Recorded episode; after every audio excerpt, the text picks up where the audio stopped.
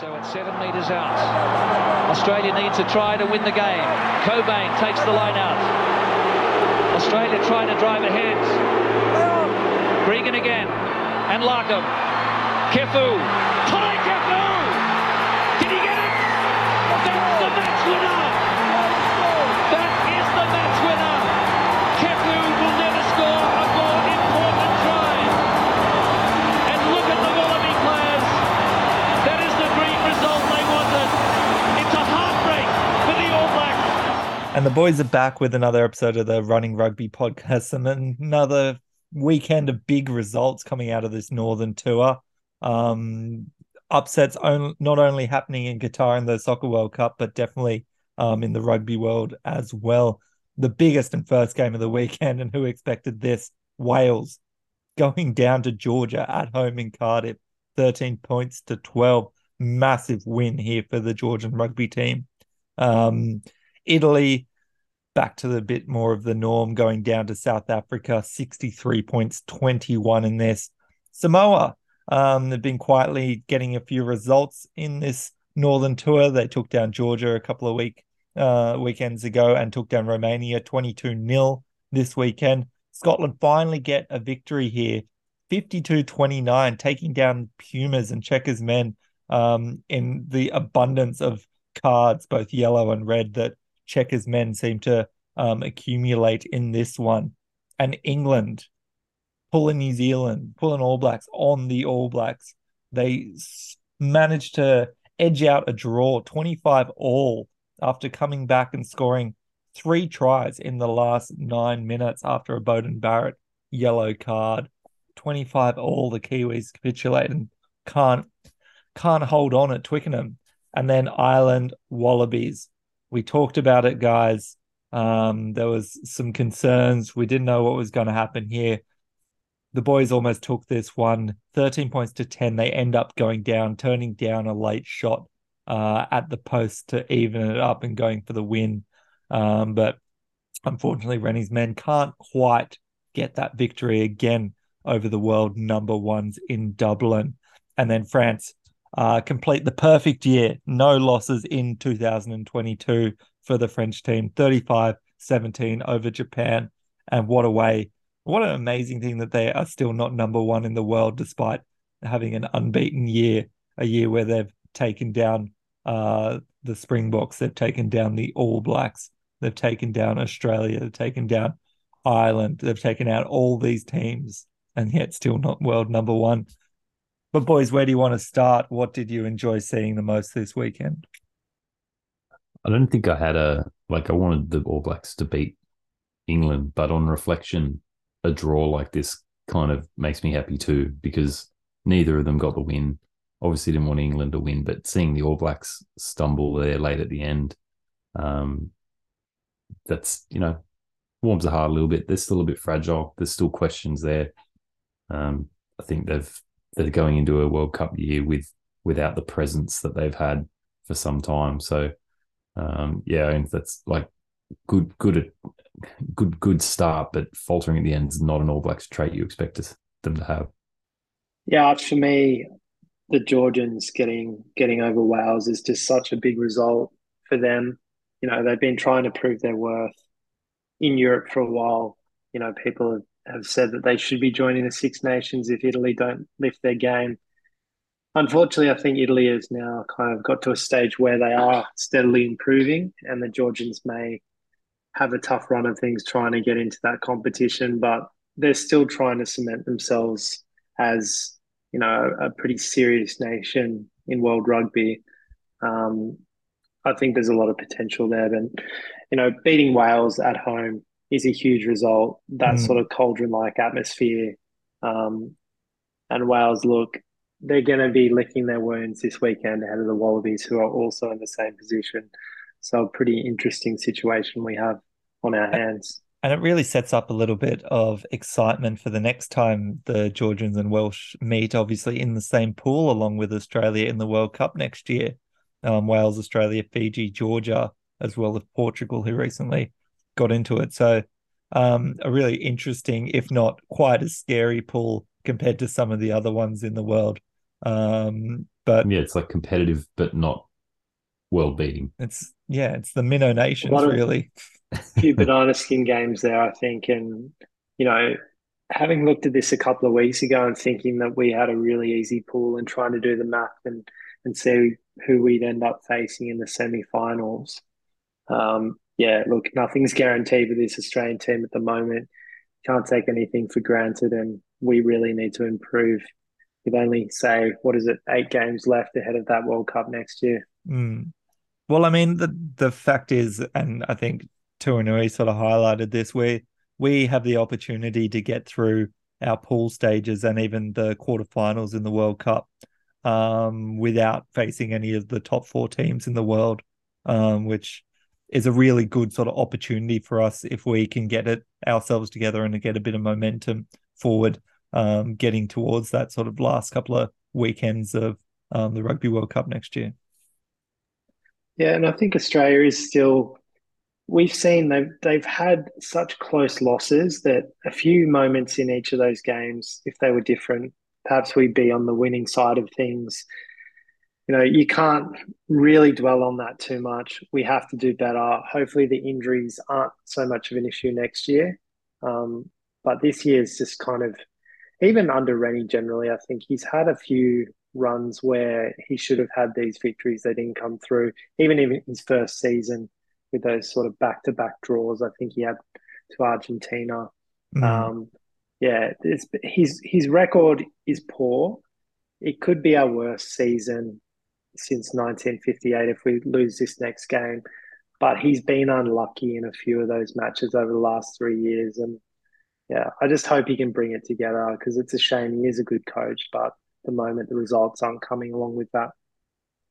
They've found some amazing ways to lose this year, not least the weekend where the opportunity with the Maul was there, and yet we get called for Jake Gordon coming in the blind side of the Maul, joining in front of the last man, which you know happens regularly. It's not like they're all binding onto the last man and slipping forward. There's regularly people slipping up the side a bit, and you know, of course that gets called at the death and halts any opportunity for us to win out that game.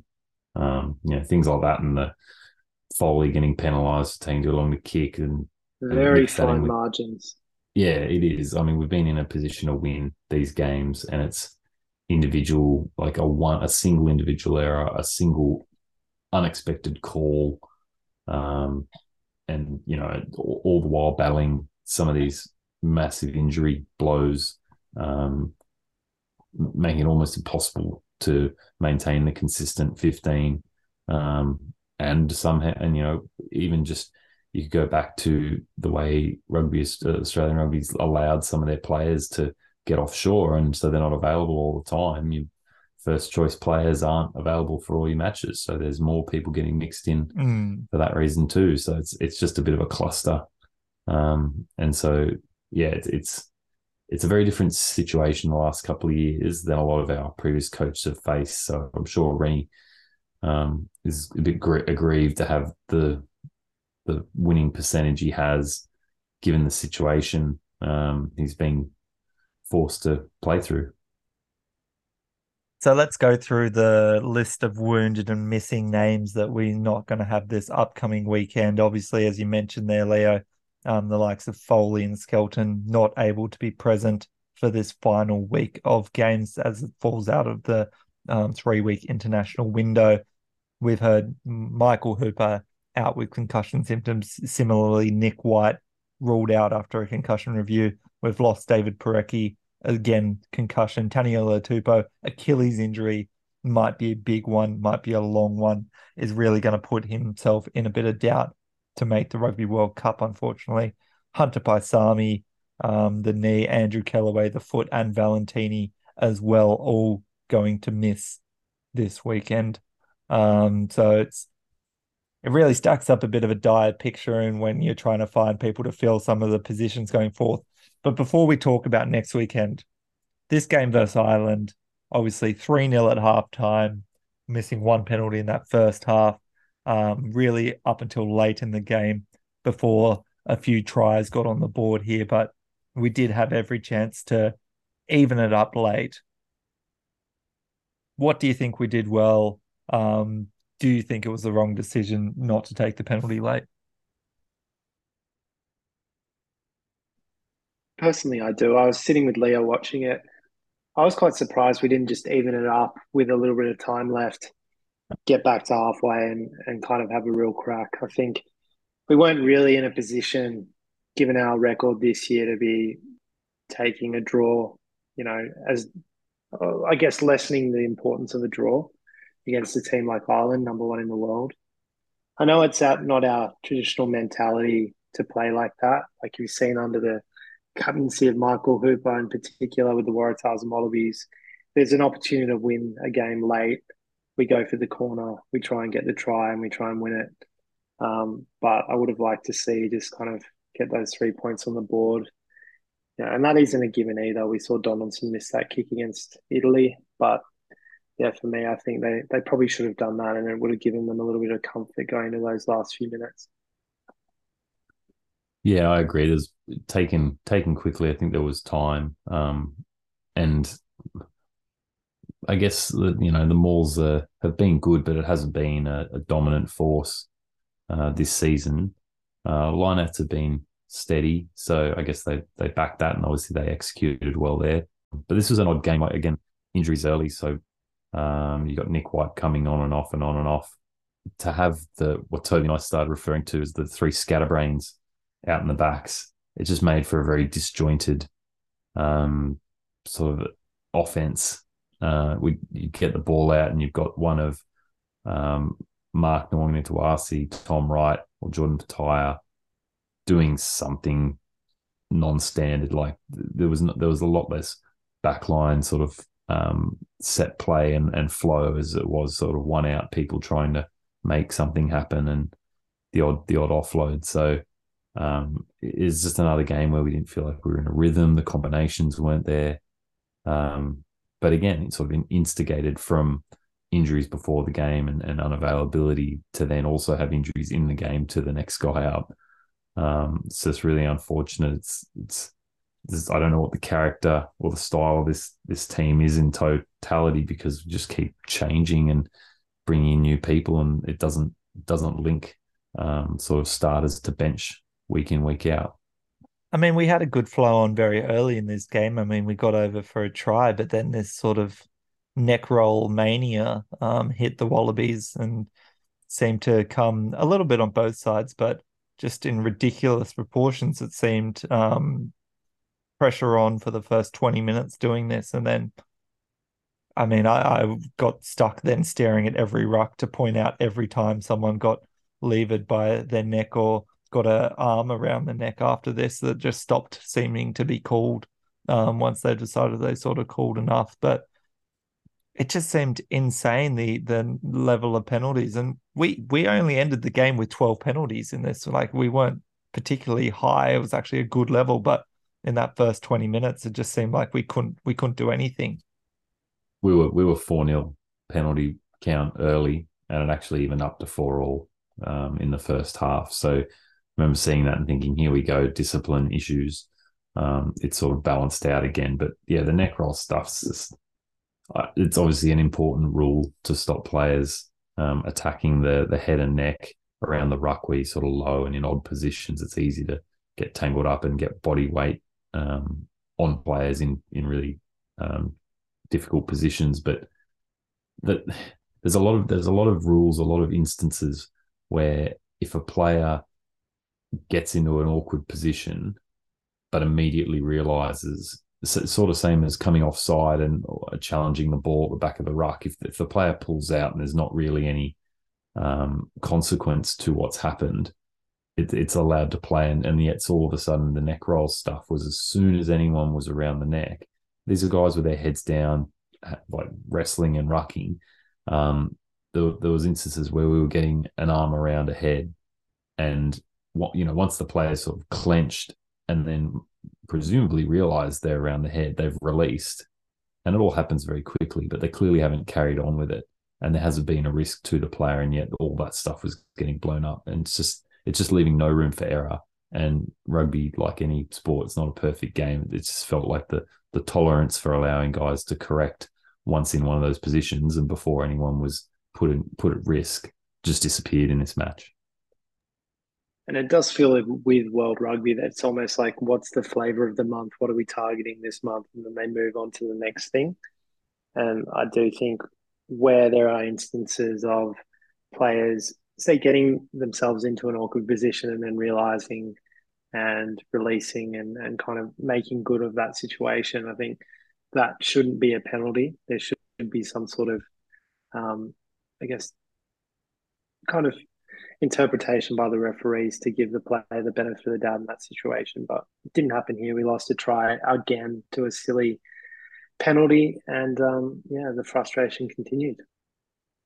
Leo, you talked about the sort of scatterbrain trio with our sort of sub on Pattaya and our back three there. It certainly seems like the likes of Pattaya was highlighted as probably his best game in a Wallabies jersey in this one.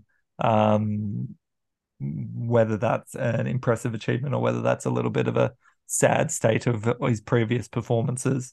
It certainly seems like Mark Nguyen-Tawassi has imposed himself as a bit of a, put himself really at the top of stocks of some of those wing selections now. The likes of comparisons to the name of Israel Folau has been made with his big body and ability under the high ball here, which we managed not to lose any, I think, when Ireland peppering us with kicks to those back three.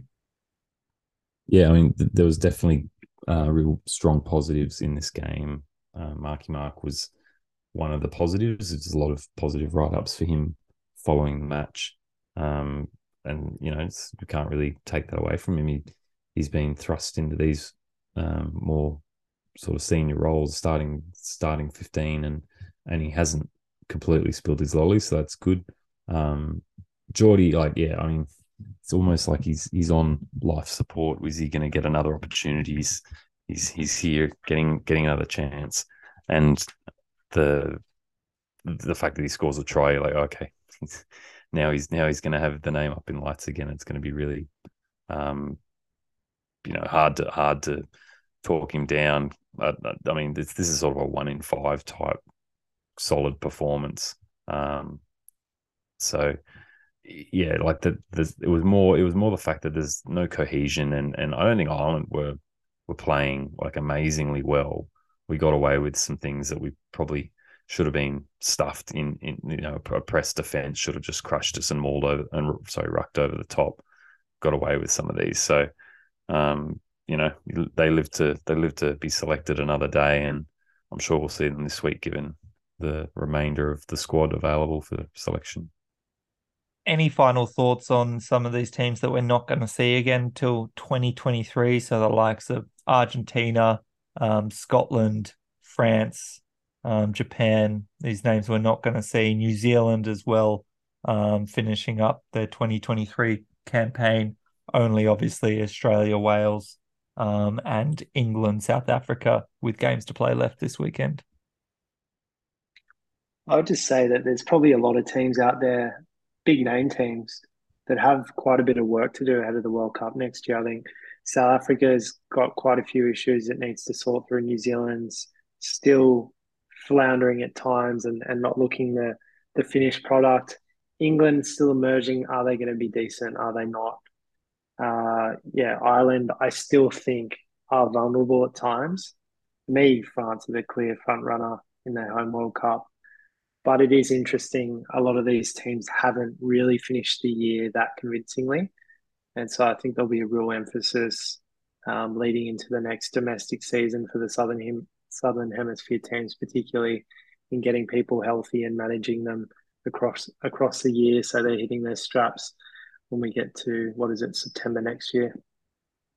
Yeah, there's some really good points. It's the fact that there's been, aside from probably France, there hasn't been a dominant team. Like Ireland as world number one didn't come out and thrash a disjointed and substandard Wallabies side.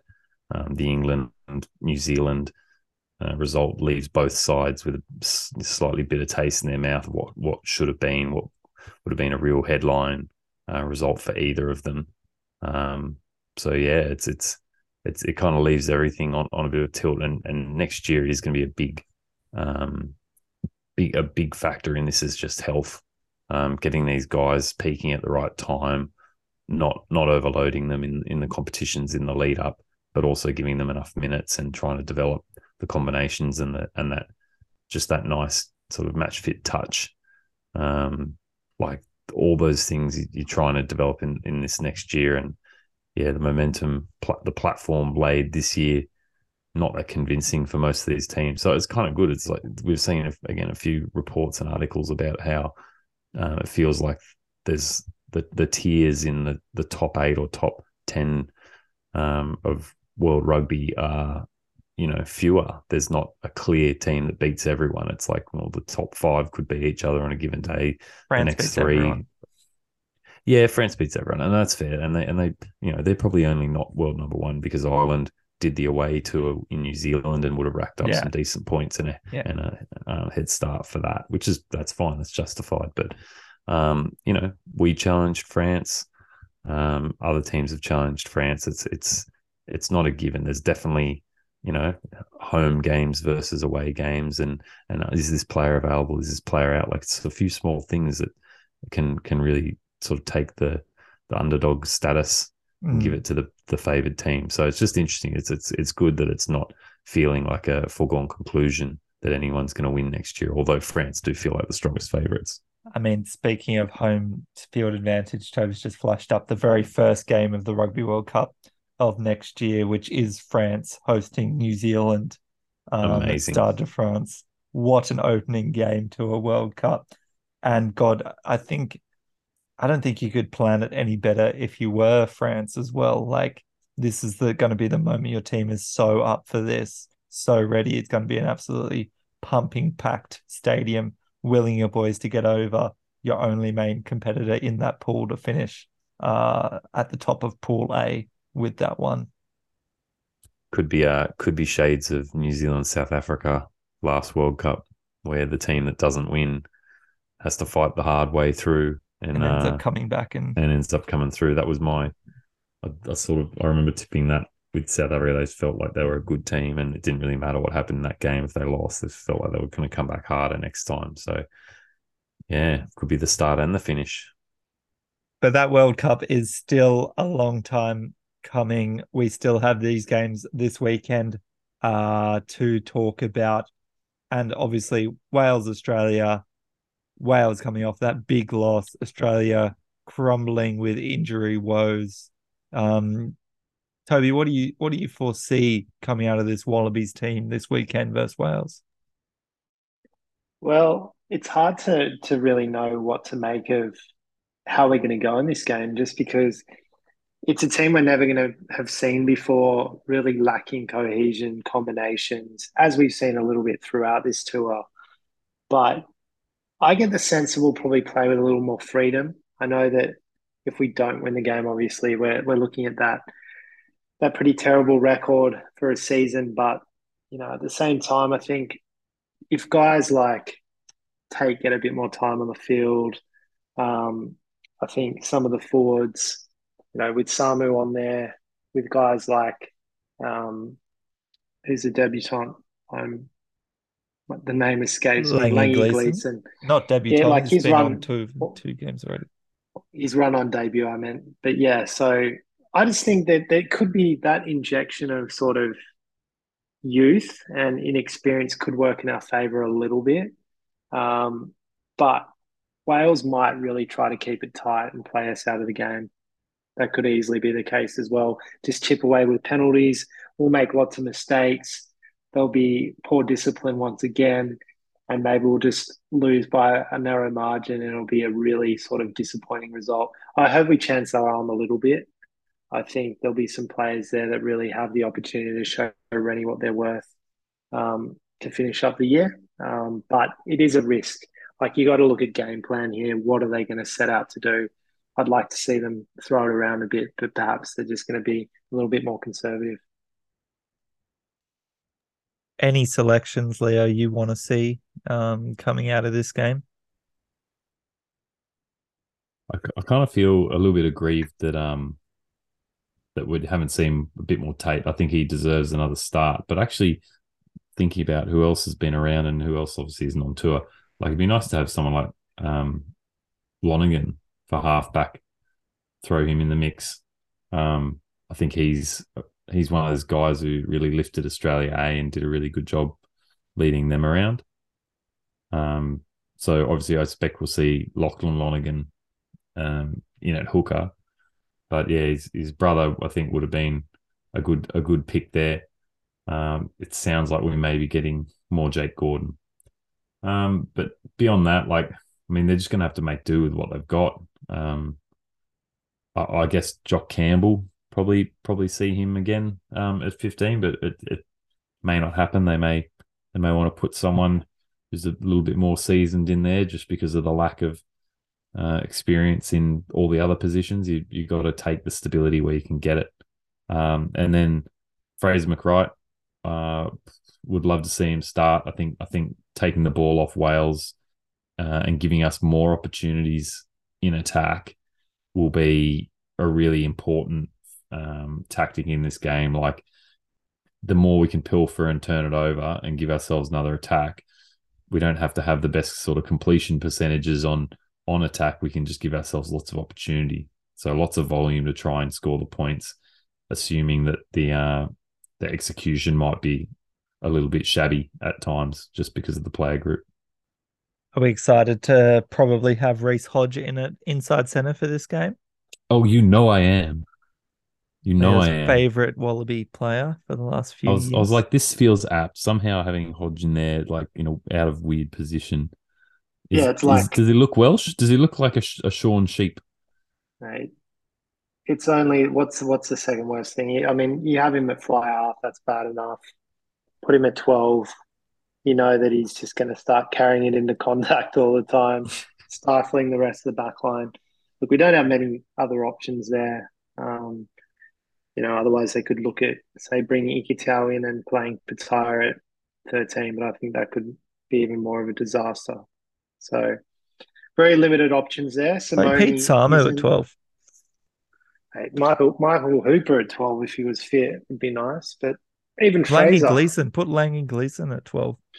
Jed. Yeah. Toby would put Jed anyway. Nick Frost. Front row. Nick Frost. You could put Nick Frost at 12. He's got the hands for it. He shifts the ball. Just shifted to Ikitao. I must say that this is the one bright spot coming out of this, the end of year two. I think Nick Frost has really emerged as a real top candidate for one, leading the Wallabies, I think, in the future, but just purely on his athleticism, his technical skill set. He's still bulking up a little bit, but I think he's emerging as one of the better young locks in the world. And yeah, like, he's got the height. If he bulks up a little bit more and works on his carries, I think he's just going to be such a big threat. The fact that he's remained durable, hasn't got injured, and also has not been a discipline potential problem is a lot of pluses in his tick box there. So really, what is it, Nick Frost and maybe Mark Nguyen-Tawassi, and that's almost the extent of the positives from these last few games, you know? I think Jed across the season is a pretty big positive. Yeah, it's good to see him. He is locked down that 6.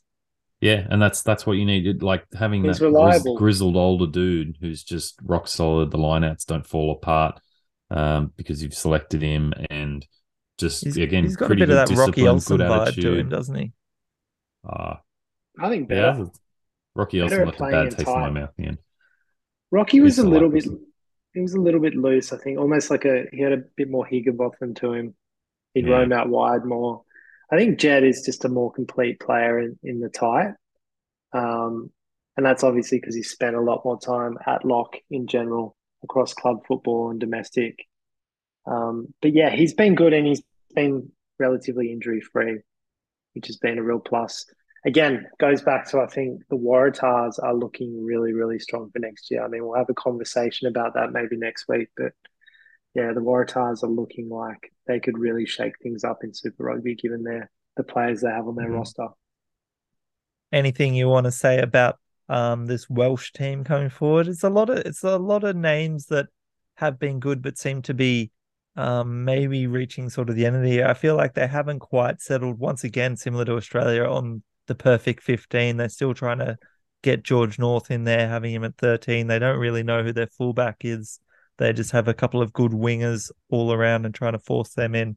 And a few difficult sort of names in. I mean, they had the bright spot of Morgan at 6, who got double 2 tries last weekend versus Georgia. But still looking for a settled lineup, I think, Wayne Pivac's men. So, well, first of all, I'm really looking forward to seeing Jones and Williams. Like, they're just always excellent. But are they suffering the selection? Slightly racist, I think. It's not slightly racist. I don't know. Oh, did I forget to mention Hughes? Hughes is always solid as well. Yeah. Absolutely. The test window, that they are also limited in who they can select. Correct. Yeah. They are also. So won't like have some of their is it Reece Zammit was the winger? Yeah. Like, not going to be available, right? So he played fullback last week. Oh, did he? Okay, I didn't realize that. Traditionally, he's been a winger. Yeah, look, I think they're going to be down a few people, which will obviously help us. But, yeah, and I think it goes back to what Archie was saying, lack of cohesion here. They still really haven't found their identity, which they had so strongly under Warren Gatland, playing Gatland ball. Very straightforward game plan with that, built into their structures very firmly. And Wayne Pivac has tried to make them a more expansive team, but it really hasn't worked so far. So again, there's a lot of pressure on him as a coach. And I think Wales might be thinking, whether they need to make a change ahead of the Six Nations or the World Cup next year.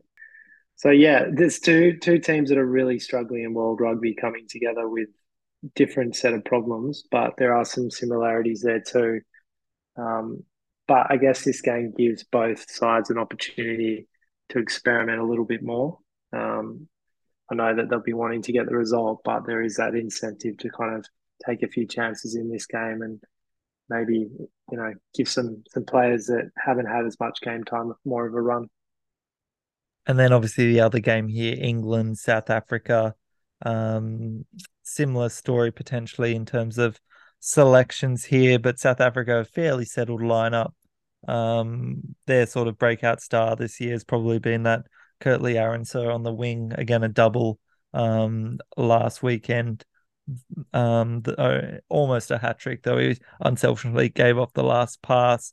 People like de Klerk gets another run at 9, holding Hendrikser at base and Willie LaRue and Jesse Creel, sort of the experience at the back there. But again, settled lineup here, looking to take down the English. Yeah, and I think, look, there's probably not as many of the guys missing that I thought could possibly be absent here. So I'd be taking South Africa, I think. No, I think England have a lot to play for. They're obviously probably still hurting from the 2019 final there in Twickenham.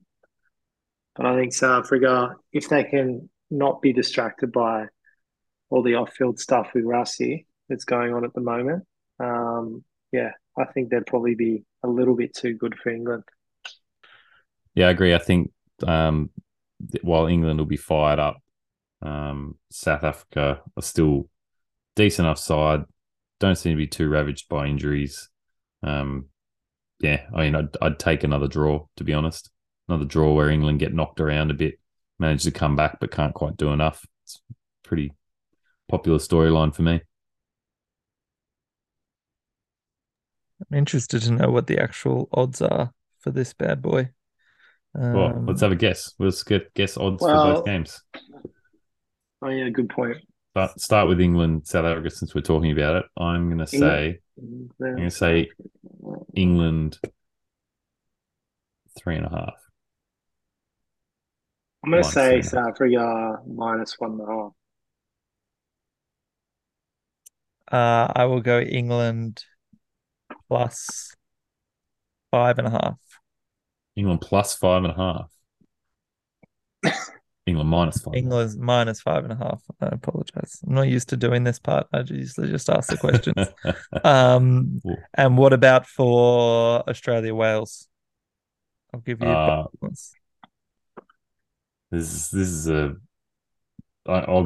give it Wales minus. Wales minus 2.5. It's just like a home, but it doesn't feel like they're really that much better given all the disruption. Yeah, that's exactly what I was going to say. Maybe I'll go Wales -1. I think the Wallabies might even get the favourite because of that loss. I reckon they might go Wallabies -1.5, but I agree, very close and very close between them. Looks like Leo was bang on with England, South Africa -3.5. England favourites there. And then Wales, Australia, the margin we have is Wales -2.5. That's exactly what I said. Leo's cheating. No, I'm looking it up right now. That's amazing. You just admitted you're looking it up right now. Okay. No, I haven't found it yet. Look, I'm not actually a cat. He learn how to use sportsbet.com.au. So I think he's been on there, working things out here. In other news, we did have the World Rugby Awards on the weekend as well. So congratulations to the likes of Van der Fleer winning World Rugby Player of the Year, the number 7 for Ireland. A bit of a surprise, I think, to a few of us. Breakout Player of the Year, Capuzzo and Ruby Tui of Italy and the Black Ferns shared that. And congratulations to Charlotte Kaslick, who claimed a third World Rugby Sevens Player of the Year, beating out two of her Australian teammates as well there. Dominant. So good to see that. And Coach of the Year was Wayne Smith, who took the Black Ferns to world champions, obviously in that Women's World Cup there as well. Good to see the recognition in the women's game, like obviously World Coach of the Year. There's probably a couple other teams that would like to put their coach up for that, but it's actually the middling results of most international sides. Everyone sort of had some tight games that weren't expected or some losses that weren't expected. So that's good. That's what it should be. It's going to be more and more often that we're talking about men's and women's coaches and seeing their successes in an equal light. Absolutely. It's great to see. Boys, are we going to be back next week to break down a final pod for the year? One more, Toby's saying. Just one more. Is that what Rennie's saying to his men? Come on, guys, just one more. I'm only going to be coached for one more here. Christmas present. John Farnham, one more time. Farewell tour. Again. All right, that sounds promising. Sounds like we'll be back one more time in 2022, so we don't have to say a fond farewell just yet. Make sure you guys are following us on social media, Running Rugby Podcast on Instagram and Running Rugby Pod on Twitter there, and liking and subscribing wherever you listen to your podcast. But for the last time, we have a Wallabies game this year, so make sure you are tuning in to watch them take down the Welsh Millennium Stadium in Cardiff, and then followed up obviously by hopefully watching the English lose again. Always love to see that as well. But as always, tune in this weekend and we will see you next week. But until then, keep on running. Run.